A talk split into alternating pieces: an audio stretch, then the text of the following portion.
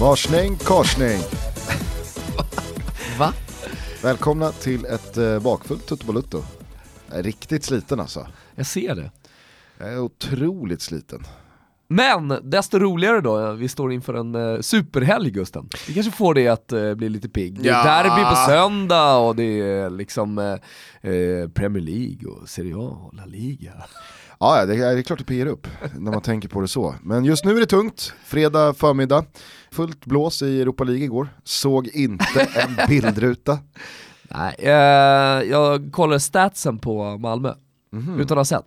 Så då kan man säga att du har stenkoll. Nej, alltså noll koll. Men det såg inte bra ut om man säger så. Nej, jag kikade lite på 20 målchanser för Genk. Och exakt, vad jag förstod av det man har läst och följt och scrollat igenom så var det ju, det var ingen snack.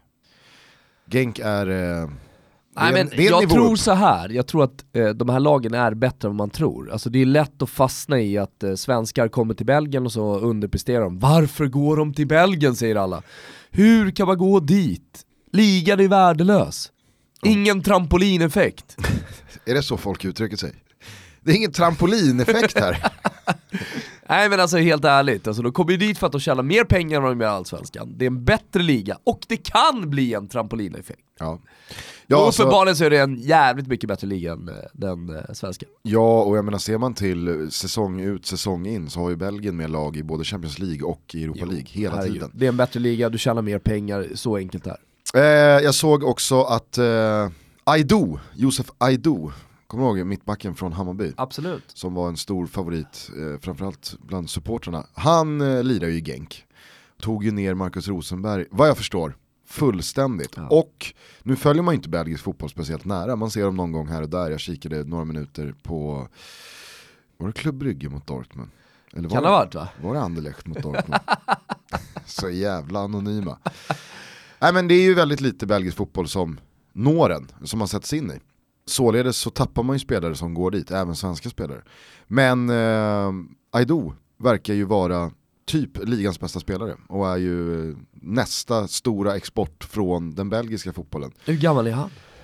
95. Ja, men du ser. Kan han vara det? Ja. Så att, det var kul att se att han lever och frodas väl där. Sen såg jag att Glasgow Rangers fick med sig ett bra resultat bortom mot Villarreal när de var tillbaka i europeisk cupfotboll. Vi kan ju säga det. Första gången på många år. Vi kan ju vara öppna med det och säga att vi kommer göra en resa till Celtic Glasgow Rangers. Mm. För alla som vill haka på. Det är ju den stora sista listmatchen. Ja, verkligen. Alltså på 80-90-talet då var, ja, men man pratade om Milano Derby och El Clasico och så vidare. Nej. Det var ingenting. Alla skulle till Old Firm. Amen. Så hade man inte varit på Old Firm, ja, men de hade inte sett fotboll. Nu får ni en chans, alla som lyssnar. Ni kommer kunna haka på oss till Glasgow. Helt enkelt bara pynta in det man ska pynta in. Så får man följa med. Spela golf med dig, va, Gugge? Ja, det är klart det ska spelas golf. Ja. Whiskyprovning. Ja, whiskyprovning med mig. Ja. Nej, det blir skitkul. Old Firm, vi hoppas kunna få med oss Mjällby också. Ja. Packa ner honom i väskan. Ja, vi tar med honom också. Granitblocket. Jo, vart var jag? Glasgow Rangers. Tränas jag av Steven Gerrard. Jävla, jag såg bara några klipp på målen. Kyle Lafferty gjorde 2-2, va? Ja, gamla fina Kylen. Gamla fina Kyle Lafferty som tydligen inte lämnade någon oberörd nere på Sicilien. Vad menar du med det? Han var tydligen... Han gänga satan. Säkert var det. Alltså jag fattar inte riktigt hur... I och för sig, det kommer väl... Hur inte? För att det är ändå Italien. Italienska tjejer, Kyle Lafferty. Jo, men det är inte Gugge Dahlin som kommer ner och pluggar på språkskola i Palermo. Det är Kyle Lafferty som är stora stjärnan. Ja. Han gjorde mål i alla fall. Såg man Steven Gerrard där i vad jag har förstått av Steven Gerrard i Glasgow Rangers är att han verkar vara, nu det är mycket kvar och liksom, han ska gå den långa marschen för att bli någonting stort. Men han verkar i alla fall vara the shit. Han får jävligt mycket cred. Jag har hört tvärtom. Är det så? Ja. Framförallt så det var ju intressant då. Det var bara backa. Nej, men framförallt så har jag hört att supporterna inte riktigt uppskattar hur många utifrån Glasgow han har tagit in. Det är också väldigt skotskt. Ja, verkligen. Så vad är det? Man vill ha närproducerat, lokalt. Man vill ha sina liksom, lads. Problemet är liksom att det finns 3 ruttna potatisar som är närproducerade. Vad fan, ska du spela med dem då eller? Ja, nej. Det är värdelöst. Andra bullar var det då tisdag, onsdag när Champions League gjorde comeback. Fan skönt det kändes att bara stänga Europa League. Ta med mig lite resultat. Jag såg att Marseille gick på pumpen hemma. Det var det jag saknade i mina spel. Ja. Torskade hemma mot Eintracht Frankfurt. Sen såg jag att det var det kanske mest maxade liksom, så här, hatmötet för utomstående supportrar gentemot den moderna fotbollen när det var Leipzig mot Salzburg. Ja. Såg du det? Ja, men Red Bull-derbyt. Jag vet fan hur det slutade. Jag tror fan Salzburg vann. Vi stänger det här nu. Vi stänger Europa League. Vi bryr oss inte så mycket om Europa League just idag. Gör vi inte. Så att istället tar vi oss tillbaka några dagar till Champions League-premiären. Och vilken jävla skjuts det vart direkt i grejerna. Ja, Inter Tottenham, vilka avslutande minuter. Ja, men det var roligt, jag kronikerade ju den aftonen för Expressen. Och så hade jag med det. Men alltså 86 minuter, efter 86 minuter så var det begravningsstämning på San Siro. Då var folket redo liksom att kasta ut Spalletti. Man såg liksom ledningen fila på sparken. Spalletti stod i en T-korsning. Till vänster Kina, till höger savann. Ja, men verkligen. Alltså, det var lite så. Och vristsparken, du vet, det var låst vrist på sportchefen. Redo att liksom bara dra den rätt upp i pungen. Låst vrist. Ja. Och sen så kommer Icardi, gör ett drömmål, Inter får feeling. För det blir så, det blir någon jävla energi. Det är konstigt det här med fotbollsmatcher. Alltså helt plötsligt så vaknar de till då. Man undrar varför har de inte spelat så här hela matchen. Och så blir det 2-1. Landar du i analysen att mål förändrar matcher? Nej, det har inte gjort. Nej, det är bra. Det tänker jag inte göra. Nej. Ja. Men det kostar det här med energi i alla fall. Alltså, ja, och hur Inter helt plötsligt, nu byter man in Borja Valero. Så att det är klart att saker och ting förändras till det positiva. Men det var exakt samma sak med Tottenham ju. Alltså efter ett par tunga förluster i ligan, man såg helt under isen ut mot Liverpool. Det här arenaprojektet verkar ju vara liksom, jag vet inte, det känns grekiskt. Alltså den där arenan kommer inte öppna nästa gång det är utsatt datum heller. Det kommer liksom på alla grekiskt maner skjutas alltså, upp och skjutas upp och skjutas upp. Det har ju pratats väldigt mycket om den italienska ligans kräftgång. De ekonomiska bekymren som har präglat ligan de senaste åren. På det som man haft 2 stora skandaler. Dels Calciopoli 2006 när Juventus åkte ner i Serie B. Och sen så då den stora Calcioscomesse-skandalen. Alltså uppgjorda matcher, spelskandal. Cut to the chase. Ja. För att det är många som orkar inte höra svallvågen av Calciopoli en gång till. Nej, men alltså, du och jag pratar om att den tyska ligan kanske inte är vad den en gång har varit. Eller ja, om den någonsin har varit någonting. Nu är det låst vrist här borta. Hur som helst, alltså det finns ju ingen liga som har mått så jävla dåligt som den grekiska. Nej. Helvete vad trött det har varit där borta. Verkligen, det jag skulle komma till var i alla fall att Tottenham var ju inne, eller är fortfarande inne. Jag hade hoppats på att du skulle liksom plocka upp det här och fortsätta diskutera den grekiska ligan, men icke. Ska inte den grekiska ligan och liksom få vara kaos? Ja, ska inte det få vara kaos? Jo. Alltså, jag skulle säga att en av de mest befriande och upplyftande sakerna som hände förra säsongen, det var ju när den där presidenten klev ner på plan med puffran. Men de har alla sett det, jag tror i alla fall att de flesta har sett det. Var det Pauk? Var Pauk. Ja. Vi hade honom på bild på vår Instagram. Han kliver i alla fall ner. Han är extremt upprörd med domarprestationen. Kommer ner på planen och han liksom slänger bort jackan så här lite till höger. Nej, alltså när folk pratar om Champions League-finaler eller VM eller otroliga mål som har gjorts eller någon har besegrat cancern och tagit sig tillbaka till fotbollsplan eller det har varit fantastiska uppslutningar supportermässigt. Nej. Det absolut bästa som hände förra året, under hela säsongen, alla kategorier, det var när den där presidenten stegade ner på plan. Med bestämda steg. Låst vrist. Låst vrist. Låsta vrister och puffran i hölstret för att stämma i bäcken med domaren. Det var det absolut mest underbara som hände förra säsongen. Det står jag för. Det är därför jag följer fotbollen. För de ögonblicken. Det är inte för att se någon jävla bra match här och där. eller se liksom en inramning eller se en spelare excellera. Nej, man följer ju fotbollen för de där ögonblicken när någon tappar det och bara bryter alla regler som går att bryta. Skitsamma, tillbaka bara snabbt till Tottenham. De är ju och var inne i en period som det gick ju snabbt. Från att, Harry Kane gör mål i augusti, 3 raka segrar, man hänger på. Fan, Tottenham visar att man behöver inte värva en 3-4-5 stora namn under sommaren. Det går att fortsätta bygga vidare, kontinuitet, förlänger med Pochettino och Kane och Eriksen och så vidare och så vidare. Och sen så pang så har man 3 raka förluster.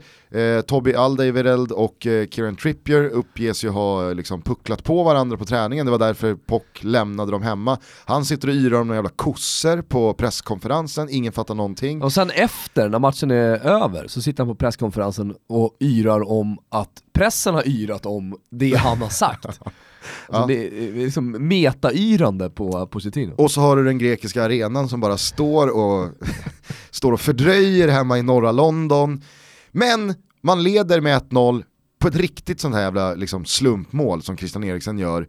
Och man är på väg att städa av Inter på bortaplan, ta med sig 3 poäng hem och ta sig ur den där lilla minakrisen. Men på några minuter så blir den 4 meter djupare istället. Så att det är ju otroligt när det svänger så snabbt som det gör på den här nivån med de spelarna som är på plan, med de målen som görs. Alltså Icardis 1-1, det är ju fint mål. Det är så vackert mål. Men vi ska vara noga med att undersöka att det är ju inte ens i närheten av lika fint som när Pauks president kliver in på plan och fluktar puffran. Så är det. Mm. Nej, men det är ju så fint för att det är utanför straffområdet, tycker jag. Alltså den typen av mål, alltså ett volleyskott på ett inlägg, det sker ju alltid inne i straffområdet. Mm. Så att det är någonting extra. Men så många trötta gubbar springer runt i det där interlaget. Kandreva. Har några direkt sådär som... Kandreva. Alltså, när ska någon bara säga till Kandreva att det är över? Nu muckar du med Bacci. Ja, det är helt okej. Det är inga problem att göra. Nej, men håll med mig. Nej. Han sätter ju inte ett inlägg. Nej. Han och ingenting i hans, men jag gillade honom. Alltså, säga vad man vill med Kandreva. Jag gillade honom i Lazio. Jag tycker han var riktigt bra i Lazio. Jag förstår att Inter köpte honom. Ja, absolut. Men Intertiden har inte varit bra. Och landslagstiden därefter har ju heller inte varit speciellt bra. Alltså, han är ju någonstans ansiktet utåt för Venturas landslag. Mm. Ja, herregud. Men man löser det här. Oavsett om Kandreva springer och slår bort inlägg till inspark längs den här högerkanten. 90 minuter. Bara. Vem var det jag läste? Träffar inte en fot, träffar inte en panna. Vem var det som hade spelat 4 matcher, alltså ligamatcher nu, inledningen, och inte satt ett enda inlägg? Ja, det var någon i Serie B, va? Vad händer förresten med Serie B? Jag såg för några dagar sedan, fladdrade förbi en tweet. Vet du vad? Ingen bryr sig, Gustav. Du bryr dig ju. Ja, jag bryr mig, men ingen annan. Ja, men så här, ingen bryr sig om hur illa Italien har mått efter Calciopoli. Nej. Det bryr sig inte folk om längre. Det har man hört. Men nu kan vi väl säga att Serie B är bara... Det är fryst. Den italienska andra ligan är ju ett sorgligt kapitel. Alltså... Man pratar om ekonomiska stålbad och så vidare. Alltså, de italienska gamla storlagen, alltså, allt från Bari till Vicenza och så vidare. De har ju lidit de senaste 10 åren, alltså, extremt mycket. Alltså, man har haft problem att gå från den gamla typen av fotboll när en stark president ägde klubben till att komma in i det moderna, det nya. Och det är ju Italien, det är ju Italien i ett nötskal. Alltså, Italien har ju problem och de sliter. På ett sätt så vill de inte komma in i 2018. Alltså, de vill inte bli moderna, men på ett sätt så drömmer de ändå om att bli moderna. Och det här sliter man med i fotbollen också. Så att det är ju konkurser till höger och till vänster. Och det är underpresterande, det är skandaler, you name it. Ja, kan du ibland känna när du följer den här ligan, när du följer de här lagen, när du ser de här spelarna och matcherna och hör vad presidenterna säger och ser vart återbarkar, kan du ibland bara skaka på huvudet och undra vad fan håller jag på med? Ja, det kan. Vad är det här för jävla speciellt piss? En sån här lördag klockan 3. Jag borde utnyttja varje sekund av vara min familj. Istället så sitter jag där och ser första halvlek på Serie B innan Premier League drar igång 16. Kanske borde fundera lite över mitt liv. Vilket är det deppigaste laget i Serie B?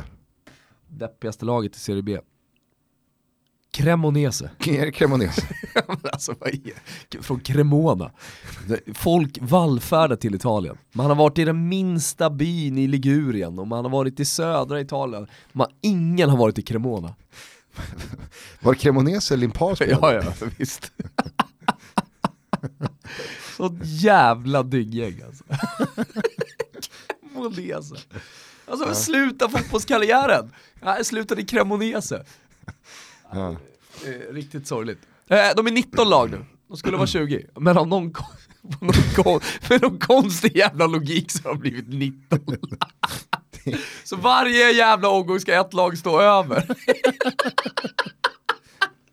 Det är så jävla dumma i huvudet italienare alltså. Det är fan sanslöst alltså. Hur jävla idioter de är.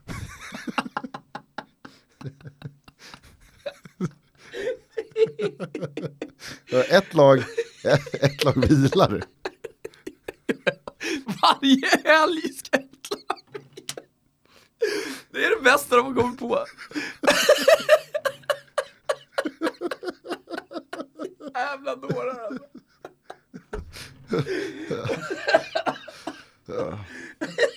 Varför är den här... Kan man inte bara låta Cremonese vila hela säsongen istället? Varför är den här pissligan nu då bara pausad? Jag vet inte. Ingen vet varför. Vadå ingen vet? På grund av det här med 19 lag.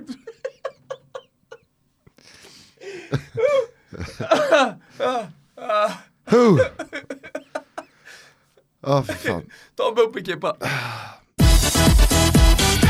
Fan vad jag älskar Betsson. Vad roligt vi har tillsammans. Ja, verkligen. Nu är det ju en fullmatad helg igen. Japp. Du sätter ihop en trippel, jag sätter ihop en trippel. Vi kallar det för Toto-tripplarna. Man ryggar med 148 kronor i insatsen. Man screenshotar in den och hashtaggar Toto-trippen på Twitter. Vi skickar in 2 stycken allsvenska matchbiljetter till valfri match i oktober månad som en liten kicker. Ja, men det gör vi, och så ska vi ha jävligt kul tillsammans med de som vann derbyplåtarna. Vi ska gå och kolla på derby tillsammans med några av vinnarna då från vår tidigare Betsson-tävling. Precis. Har man inte konto på Betsson så tycker jag att man omgående reggar sig där. Ni hittar våra Toto-tripplar under godbitar och boostade odds. Och så undrar ni, jaha, vad är det för tripplar då? Ja, men de får ni se via våra sociala medier. Så är det. Så blir det en liten, liksom, det blir en liten cliffhanger och en liten hook in varför man också ska följa oss där. Så att, tack till Betsson för att ni återigen är med oss den här veckan och gör Toto Balotto möjligt. Vi älskar verkligen er. Fin fotboll från Italien och Spanien också. Ja, men skoja inte. Sampdoria Inter på lördag. Ja, på tal om liksom Inter, var ska säsongen ta vägen nu? Såg du Albin i matchen mot Fiorentina, den uppskjutna på grund av bron som rasade? Nej, jag kikade Champions League då. Efter 45 minuter så tar han ju löpet till Gianpaolo, tränaren, och bara liksom, ja, dra några taktiska råd. Och gjorde de alltid, går där. Gjorde ju alltid Isak. Alltså, det följer ju inte så väl ut. Nej, men det finns ju alltid någon spelare som är liksom så här.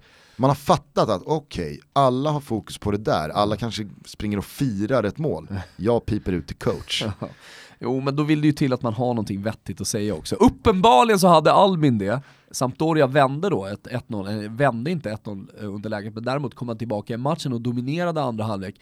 Och det blev till slut 1-1. Albin har kommit in fint i den här säsongen och har blivit en kugge, fullständigt fundamental för Sampdoria. Den här matchen är en av de som jag ser fram emot mest. För Sampdoria är spännande, men inte bara spännande, de är riktigt bra också. Och så ska Inter då, taskig timing att möta Sampdoria nu. Sampdoria Inter, en av många fina matcher från Serie A den här omgången. I La Liga så kan man ju då se Mariano. Förhoppningsvis världens bästa spelare. Topp 20. Topp 10. Ja. Men Real Madrid möter Espanyol. Vi har Atletico Madrid som redan har hamnat efter. Ja, jag har sagt att vi ska ha koll på Atletico. Ja. Det är något lut där borta. De behöver ta 3 pinnar i Madrid-derbyt. På tal om topp 10 och topp 20. Alltså Griezmann. Han är inte där. Nej. Mariano är där. Griezmann är inte där. Vart ser man fotboll från La Liga och Serie A då? Ja, det är faktiskt fortfarande folk som undrar. Och man går helt enkelt in på strivesport.com och sen så reggar man ett konto, kostar 79 kronor i månaden, det vill säga ingenting. Och så får man se alla matcher från Serie A och La Liga. Man kan också ladda ner appen och via ett in-app purchase köpa då ligan för 79 kronor i månaden. Gör det här nu. Tack till Strive. Jo, för fan, tillbaks till tisdagen. Efter Inter-Tottenham. Är vi fortfarande på tisdagen? Ja, vi pratade ju Inter-Tottenham. Vi sa ju det att Spalletti var vid T-korsningen. Kina till vänster, savannen till höger. Just det. 4 minuter senare så har man vänt på steken, man vinner mot Tottenham. Och helt plötsligt så känns det som att var det där Inters säsong vände, lyfte. Det kan mycket väl ha varit det. Trampolinsvikt. Ta en 3 i helgen. Så kan det mycket väl vara så att det vänder lite. Självförtroende kommer in i truppen. Speciellt tror jag att alltså bara det att Mauro Icardi tillbaka och har sin bomber, sin kapitan och alltihopa gör allt för dem. Alltså för det är lite som en målvakt. Då har du en referenspunkt bakåt. Jätteviktigt att det finns trygghet där. Med Mauro Icardi framåt så vet du också att du har en trygghet och en garanti i stort sett varje match. Mm. Ja, nej, men för känslan kring Inters inledning är ju också att man har förtjänat att vinna ett par matcher man har förlorat eller tappat poäng i hittills. Och det här var en sån match man inte förtjänar att vinna. Men alltså, fotbollen är inte logisk, fotbollen är inte rättvis. Nej. Ibland vinner man matcher man inte förtjänar att vinna. Och det är ju oftast de matcherna som kan få en dominoeffekt eller en catch-up-effekt på att vi fick med oss 3 poäng och en seger i en match som vi kanske inte skulle ha vunnit. Och utifrån den så får man ny skjuts i karossen. Ja, nej, men det är jag helt övertygad om. Alltså, det är också konstigt när vi pratar om matcher. Hur inte helt plötsligt bara kan vända på det där och sen så får man en sån jävla energi som man får. Självklart med sig liksom 65 000 på San Siro som eldar igång dem och eldar fram dem. Men jag tror också att det kan ha liknande effekt då på i alla fall på hösten. Vi kan väl bara kort lyssna på hur det lät från San Siro när hemmasupportrarna, eller man får väl inte säga San Siro när det är Inter-sammanhang. Jo, då är det Giuseppe Meazza. Ja, fast det är roligt det där. Folk säger ju att de kommer till Milano, ska på en Inter-match och så sitter de i en taxi och så då råkar de säga San Siro till taxichauffören och så blir taxichauffören sur. Det är så här saker som aldrig har hänt. Nej. Alltså det har aldrig hänt att en taxichaufför har blivit sur för att de har sagt San Siro, för att vi ska till Giuseppe Meazza, för att det sitter en jävla svenne i en taxibil och säger San Siro istället för Giuseppe Meazza. Nej, men jag har dragit det där med Siavush Falai, Sveriges finest, va? På Inter. Ja, det var tur att du la till på Inter där. Så det inte bara var Sveriges finest. Långt ifrån Sveriges finest. Men på Inter, absolut. Det är ju annars en sällsynt trött liga. Inter-supporterna här i Sverige. Alltså? Ja, herregud. Alltså det tröttaste svenska fansforumet. Alltså det är liksom Tony Bacci. Det är Sia. Att Sia är Sveriges finest på någonting. Ja, det säger väl allt. Det är väl Sia, Bacci, Rami Nouri. Ja, du hör ju. Nimo Chibs. Ja, du hör ju. Det är bara skitgubbar. Nimo Chibs som alltså jobbar stenhårt för att etablera JZ4 som någon slags efterhandskonstruktion. Kommer aldrig funka. Zanetti kallar det. Flög inte överhuvudtaget. Nej, men vi kan väl lyssna på hur det lät då när de här supporterna stämde upp i kör och skrek ut.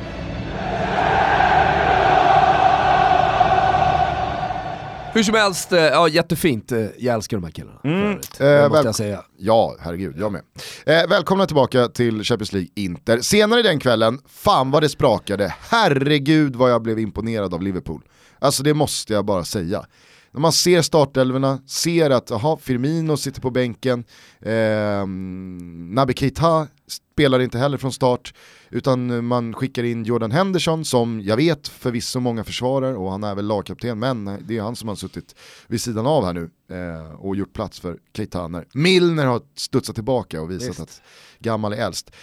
Sturridge på topp och så känner man så här. Jaha, vad gör Klopp här? Vad gör Liverpool här? Precis. PSG ställer upp med bästa laget. Ja, men dessutom det mest offensiva laget med Di Maria i den centrala trian. Ja. Och sen så har du Mbappé, Neymar och Cavani framåt. Så man tänker bara, här kommer det smälla. Alltså det är sån överkörning första halvlek. Så att det liknar ingenting. Ja, det är otroligt. Jag blev och då har du ändå inte fått igång Salah. Nej, precis. Och ibland så brukar man ju säga så här, jo, men var det Liverpool som var bra eller var det PSG som var dåliga?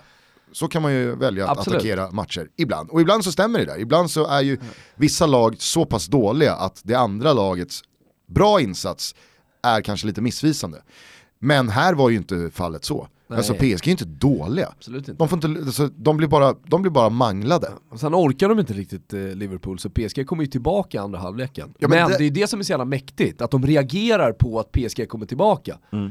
Och gör det här sista målet. Det är ju det som är mäktigt. Det är det som är mäktigt med Klopp också.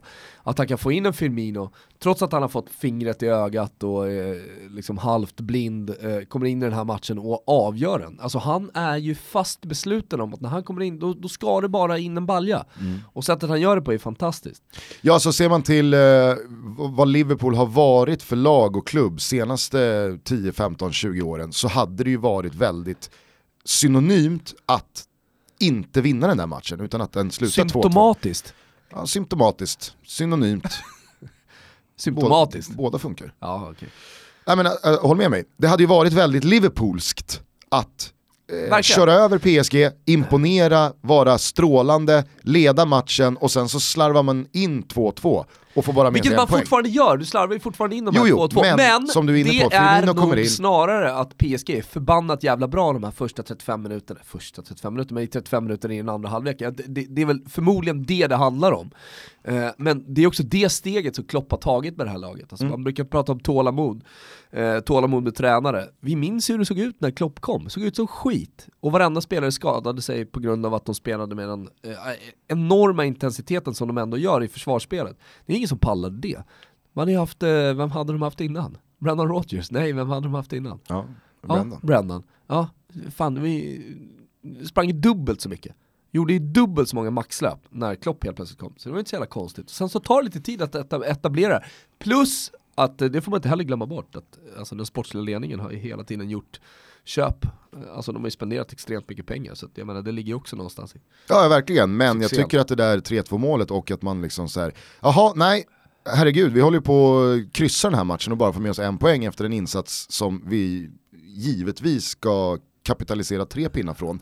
Så går man in och gör 3-2. Ja. Det tycker jag tyder mer på att men Liverpool har tagit nästa steg. De har lämnat den här, jag vill inte säga loser-stämpeln alltså, bakom sig. De har blivit big.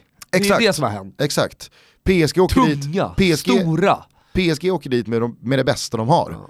Och lämnar välförtjänt med 0 poäng. Ja. Det är ju ett ypperligt bevis på att Liverpool har blivit big. För några år sedan kändes Liverpool som en pigg utmanare till Champions League-platserna. Mm. Och inte mycket mer än så. Alltså nu är det ett lag som ska vinna ligan, som ska utmana. För mig, när jag kollar på de här engelska lagen som är med i Champions League, så är det Liverpool som gick till final. Det är Liverpool som imponerar mest. Liverpool är just nu Englands bästa lag. Tveklöst.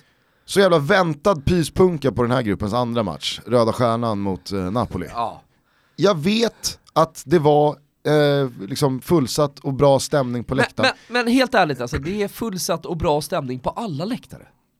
Det är bättre stämning på San Siro än vad det är i Belgrad. Jo, för det är 70 000 på den här matchen och alla sjunger, hela kurvan sjunger. Klart det är bättre och mäktigare stämning på San Siro än vad det är där. Jag skrev i alla fall på Fotbollskanalen att det som var Hur går det med bloggen? Ja, det är helt okej. Det gör det? Ja. Kvantitet och kvalitet. Exakt. Ja. I ett litet spännande möte. Härligt. Missa inte Gustens blogg. Att ens bloggar finns kvar fortfarande, Gusten. Mm. Det är lite italienskt. Verkligen. Fast. Fotbollskanalen är italienska. Hålla fast i bloggandet. Hur som helst, där skrev jag att det som var uppsnackat som en Metallica-konsert blev The Ark. Och då är det så här, The Ark är inte så jävla dåliga. Men det var ju också väldigt väntat att det inte blev det här infernaliskt kokande liksom grythelvetet heller. Nej. Det visste man att det kommer inte bli det. Nej. Liksom, i synnerhet inte när matchen ser ut som den gör också. Röda stjärnorna är uppenbarligen liksom, de är ju inte på en Champions League-nivå som gör att de kan ta tag i bollen och föra en match mot ett lag som Napoli. De sjunker tillbaka och hoppas på att Milik missar den här chansen också. Vilket han givetvis gör. Ja. För att Milik inte heller topp. Nej.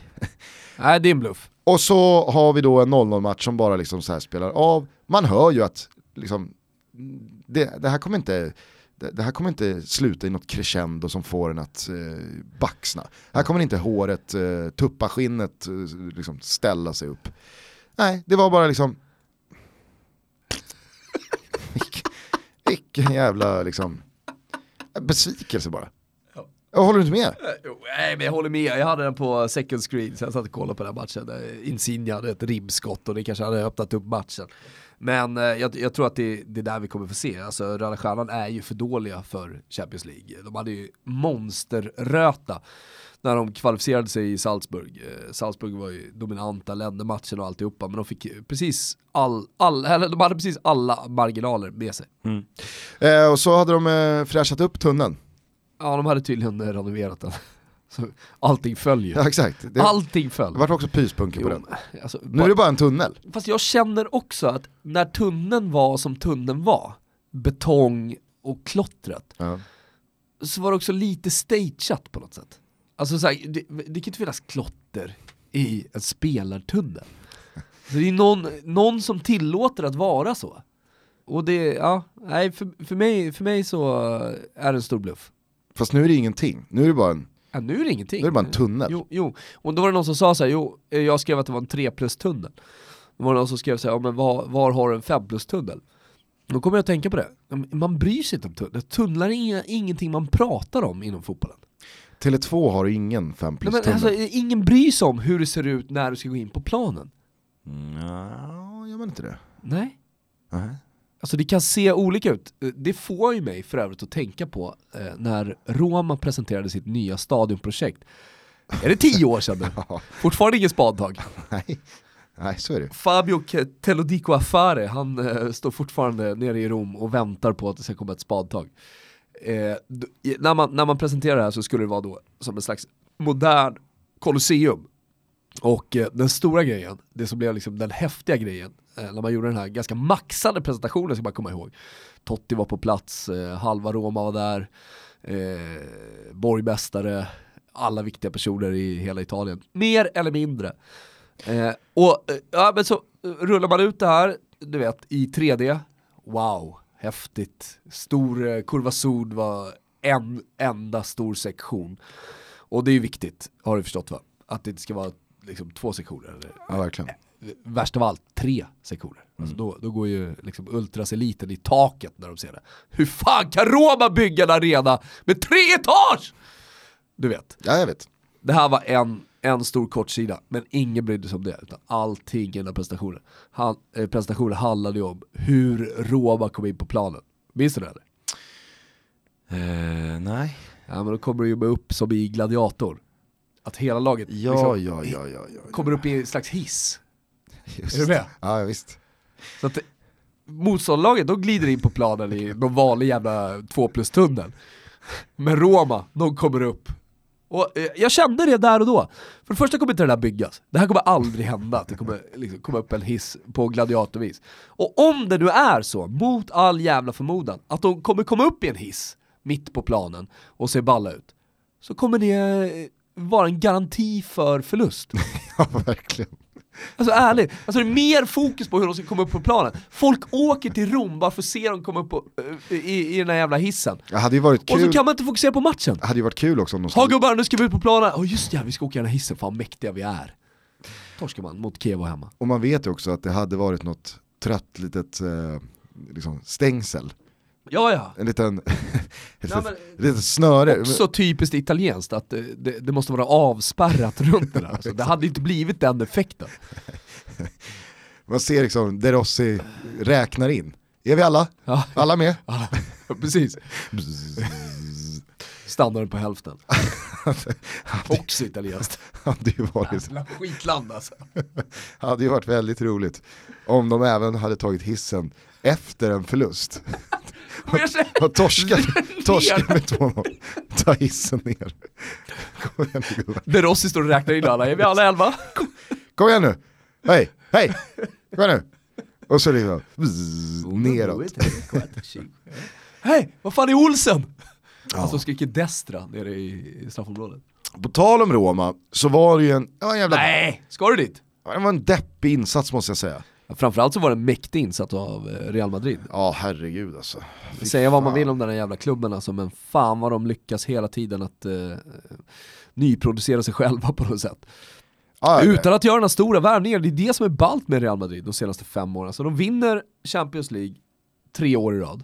Tappar Zinedine Zidane. Och ser ändå så här jävla bra ut. Tappar Ronaldo. Exakt, tappar Ronaldo dessutom. Nej, alltså jag vill inte landa på Roma. Jag vill snarare landa på hur jävla mäktiga de är, Real. Det som var ruskigt mäktigt måste jag säga, det var ju Marianos inhopp.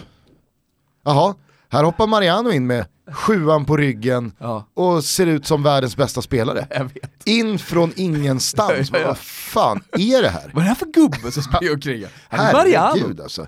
Han spelade väl han var väl utlånad till Lyon förra säsongen. Ja. Men som det är med den franska fotbollen, man kikar nog mindre än vad man tror. Man har sämre koll än vad man tror. Och kring de här lagen, jag menar, som ett lag som Lyon, där är det ju med på Fekir. Du nås av Memphis Depay om han har gjort någonting exceptionellt. Men liksom spelade 4, 5, 6, 7 i ett lag som Lyon. Du nås ju inte speciellt mycket av vad de gör. Nej. Och vad jag har förstått så, han var väl bra förra säsongen, men inte Fekir outstanding i laget. Han stal ju inga rubriker. Alltså vänder han tillbaka till Real Madrid, tar 7:an. Och nu känner man ju så här, Mariano. Hoppsan! Är det topp 10 i världen eller? Eller? Alltså, topp 20 lätt. Dunderbra. Alltså toppklass. Ja. Nej, det var... Jag fattar ingenting. Nej. Alltså, det var inte som när Roma slänger in chicken. Nej. Man känner... fy fan. Ja. Nej, det var jobbigt att se. Och framförallt så tror jag att... jag har ju pratat om det. Just den där segern mot Barcelona i våras, i kvartsfinalen. Som tog Roma till semifinal i Champions League. Det blev liksom en pyrrusseger i vad gäller självbild och vad man har för krav på sig själv. Sen ska man komma ihåg också att Roma har gjort väldigt mycket förändringar. Så man har sålt spelare och som jag ser i alla fall inte förnyat sig tillräckligt. Alltså det är Stefan El Shaarawy som startar på vänsterkanten. Sen så är det möjligt så att, vad heter han? Justin Kluivert blir bra vad det lider, men han spelar ju fortfarande inte. Så jag menar så att det som då skulle vara det stora nyförvärvet, ett av de stora nyförvärven, han levererar inte. Kollar man då på deras värvningsstrategi att värva ungt italiensk, Pellegrini bland annat, Bran Cristante. Ja, men det är ju inga toppspelare, det är inga du går till semifinal i Champions League med. Det är framförallt inga spelare som du vinner en liga med. Nej, och framförallt så är det ju spelare, spelare som behöver tid, som behöver växa in i saker. Jo, men här alltså, startar man med Zaniolo, han får debutera borta mot Real Madrid. Vem låter en 19-åring debutera borta på Santiago Bernabéu? Då är det ju sjuk i huvudet. Ja, jag tycker också att det var nog fel. Men låt han debutera hemma mot Pilsen. Ja. Men borta mot Real Madrid, alltså, det var ju... Nej, det kasta honom åt lejonen. Ja, exakt, du kastar honom till lejonen. Du riskerar att tappa en talang. För att han förmodligen inte kommer spela nästa match. Nej. Och förmodligen inte matchen efter det heller. Så har han den där matchen som han kommer hela tiden gå tillbaka till mentalt. Ja, framförallt så har han ju fått en start bland alla oss supportrar att så här, jaha, det såg inte så bra ut. Nej, det var idiotiskt. Han ligger på minus direkt. Ja, idiotiskt, jättekonstigt. Och om man jämför med Liverpool då, som har tagit kliv hela tiden underifrån och nu blivit, som jag säger, Premier Leagues bästa klubb i alla fall här i, om vi summerar efter den här inledningen, så är ju Roma på väg att liksom gå den andra vägen. Alltså att verkligen etablera sig som ett lag som kommer 3-4. Mm. Alltså de är på väg att bli Sevilla. Det är ju det. Ja, verkligen. Ja, och det var ju många som hade farhågorna när Monchi kom. Att, på tal om Sevilla. Exakt. Sevilla sportchef som tog över Roma, att det skulle bli så, hela tiden bara sälja det bästa, men inte vänta ett år och känna så här, vi behåller den här spelaren ett år till, så kanske vi kan vinna någonting, utan då säljer man istället direkt Sen ekar ju orden här när man gjorde så av med Kevin Stråtman i slutet på fönstret. Att, idiotiskt! Hur fan kan man släppa honom? Vi släpper Stråtman på grund av konkurrensen på mittfältet. Och så ser man det konkurrens. Vilket mittfält. Saniolo. Cristante. Pellegrini. Det är ju typiskt att Stråtman gör en toppmatch också. Ja. Senast där. Hur som helst, det var Real Madrid-Roma. Är det någon annan match som du fastnade vid lite extra? Det var ju sjukt sick. Rött kort, Ronaldo åker på. Ja. Jag blev förbannad. Jag blev förbannad när jag ser den här straffområdsdomaren. Du är trött på domare. Jo men alltså så här, folk hänger ju Brysch här. Ja. Alltså, Brysch måste ju lita på straffområdesdomaren när han går in. Det är han som står och nickar. Ja, alltså, inte bara nickar. Han går in och säger Felix, det där är rött kort. Ja. Och sen så har ju pendeln svängt här. Alltså, vi var ju ganska många som skrev ut att det där är ett horribelt rött kort. Vad fan sysslar domaren med på sociala medier? Sen är det alltid svårt att liksom så här. Det finns ju en lobby som alltid är anti-Juventus och så finns det en ännu större lobby som är anti-Ronaldo. Ja. Så det är väldigt svårt att ta de som går emot Ronaldo på allvar. För man vet att Ronaldo kan göra vad som helst rätt, men de tycker ändå att det är fel. Så det blir svårt att liksom mothuggen på allvar och veta vem som egentligen menar det här och vem som bara har låst sig vid att jag hatar Ronaldo eller jag hatar Juventus. Att man tycker på riktigt att det där är ett solklart rött kort. Det är för mig, det övergår allt mitt förstånd. Ja, jag håller med. För någonstans tycker jag, om vi går tillbaka till alla Kim-händelsen, återigen så måste man ju bedöma våldet. Hur pass kraftigt våldet var. Såg att förbundet körde över alla Kim dagen efter? Ja. Det där ska vara rätt. Jag har aldrig sett det. Alltså, justice för alla Kim. Ja, vi står på hans sida. Ja, vi kan ju säga det att vi på söndag kommer uppleva derbyt på ett väldigt speciellt sätt. Ja. Bara sådär som en liten parentes. Vi kommer alltså gå i Stefan Johannessons fotspår. I hans skor. Ja, hans skor. Ja, kanske också fotspår. Vi gör en grej tillsammans med Kiva Inspekta. Du kan väl berätta vilka det är? Ja, alltså Kiva Inspekta tror jag för många är en ganska anonym spelare. Mm. Men Kiva Inspekta är det är det företaget i Sverige som jobbar i det tysta och får att funka. Vad då tänker ni? Ja. Allt från fan gungbrädor till kärnkraftverk. Exakt. Och de är huvudsponsorer för den svenska domarkåren. De har tagit plats i Totobalotto-båten. Ja. Det är vi väldigt glada för. Och då har de i den kampanjen vi ska göra tillsammans möjliggjort så att vi får sätta oss in i domarens vardag lite bättre och lite tydligare än vad man annars gör. Alltså, domare är ju tror jag för många bara någon som ska göra sitt jobb där ute på plan och sen så tänker man inte speciellt mycket mer på hur domaren lever sitt liv. Men vi hakar på Johannesson på söndag. Det blir ju otroligt maxat. Det här kommer man kunna följa både rörligt och sen så ska Stefan gästa oss. Exakt. Var med ett avsnitt tror jag kan bli väldigt intressant. Det tror jag också. Vi har aldrig haft med oss en domare.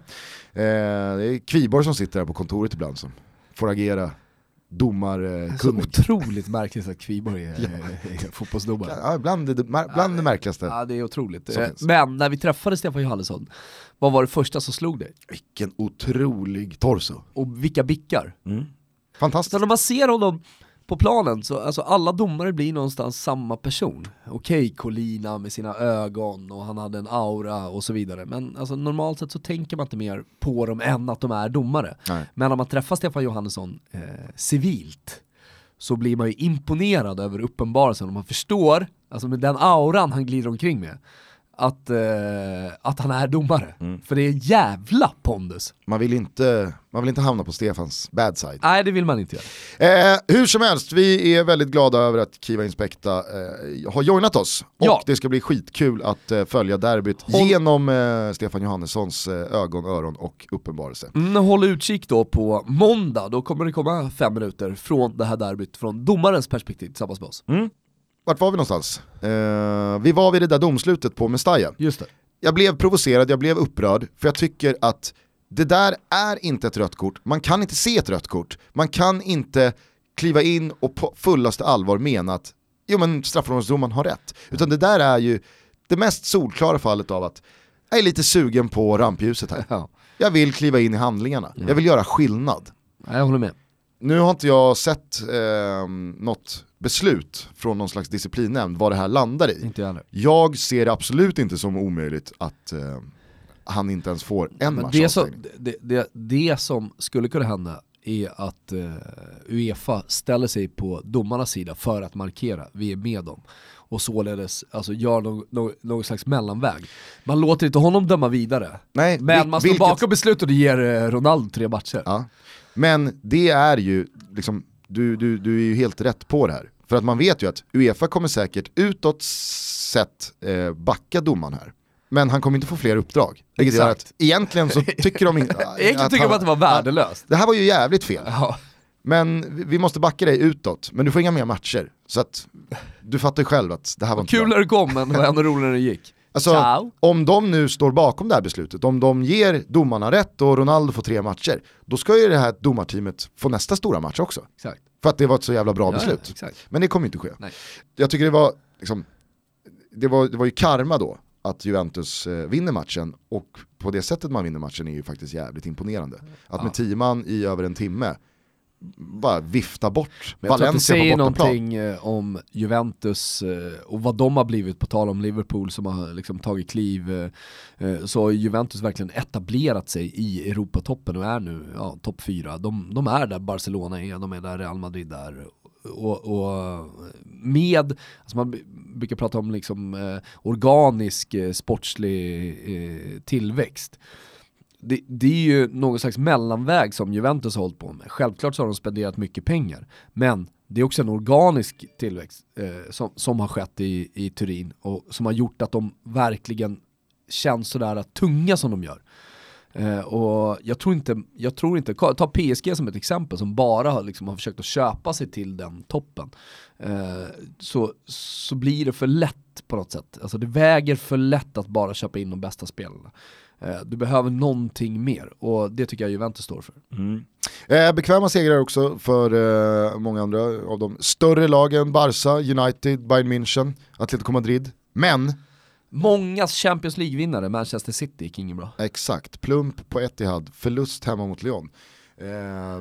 Jag ska inte säga att jag tror att det här är starten på liksom en svagare period, men jag tycker att den där förlusten, även fast det givetvis inte kommer sluta med att City missar avancemang, gruppen är för lätt, de har 5 matcher på sig att lösa minst 12 poäng, så att det kommer de ju fixa. Aj. Men jag tycker att förlusten i sig är lite alarmerande och indikerar lite det du är inne på här kring Juventus, att där är inte Manchester City. Nej. Alltså Juventus eller Bayern München eller Barcelona, de snubblar inte och slarvar inte i en sån här match, även fast det är ett hyfsat kvalificerat motstånd, i det här fallet Lyon.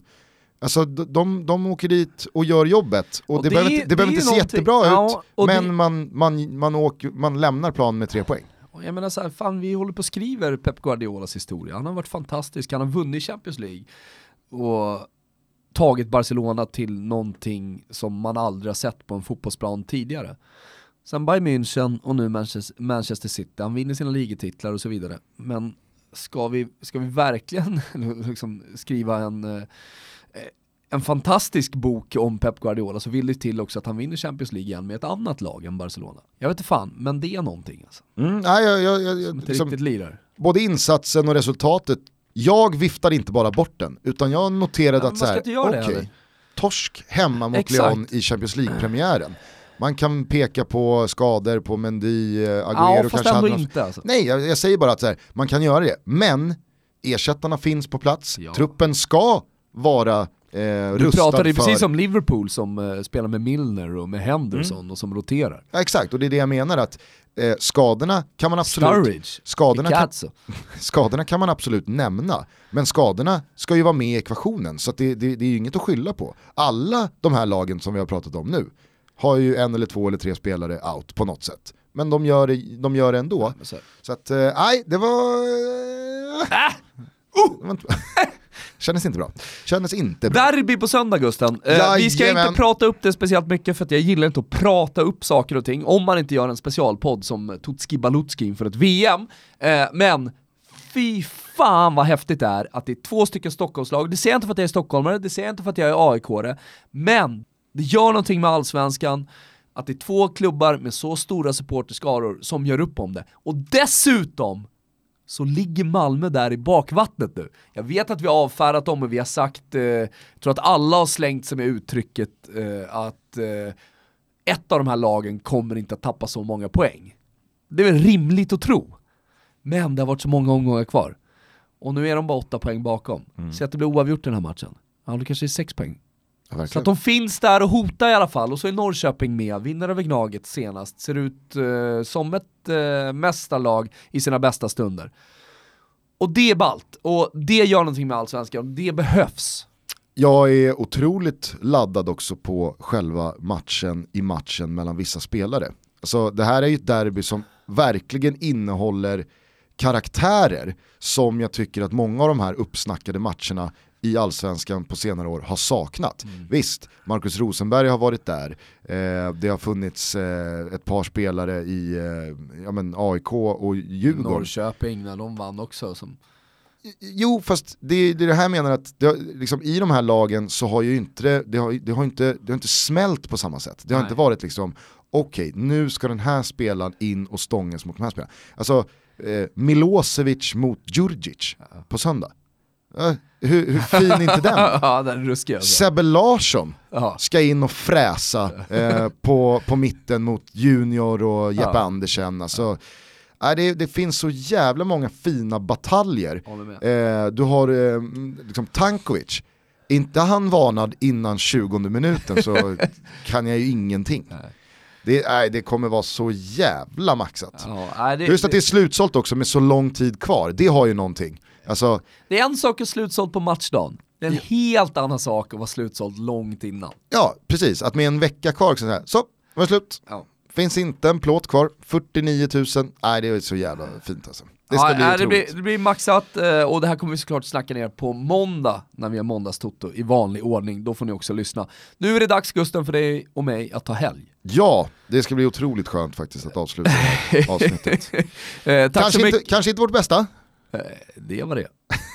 Men ni är nog många som lyssnar här. Vissa kommer tycka att det är det bästa avsnittet. Ja, men ni är nog många som lyssnar på det här som vet hur det kan vara ibland när man är lite trött i kolan. Ja. Det var hårt igår. Ja, men så är det. Tack så mycket i alla fall till alla som lyssnar. Fortsätter att följa oss. Mailar till oss på totobalota@gmail.com och skriver till oss på sociala medier. Fortsätt med det. Vi älskar er. Och håll utkik nu när vi släpper plåtarna till vårt 200:e avsnitt. Då ska vi återigen se till så att taket lyfter på Oscarsteatern. Jävla ballt! Ciao tutti! Ciao tutti!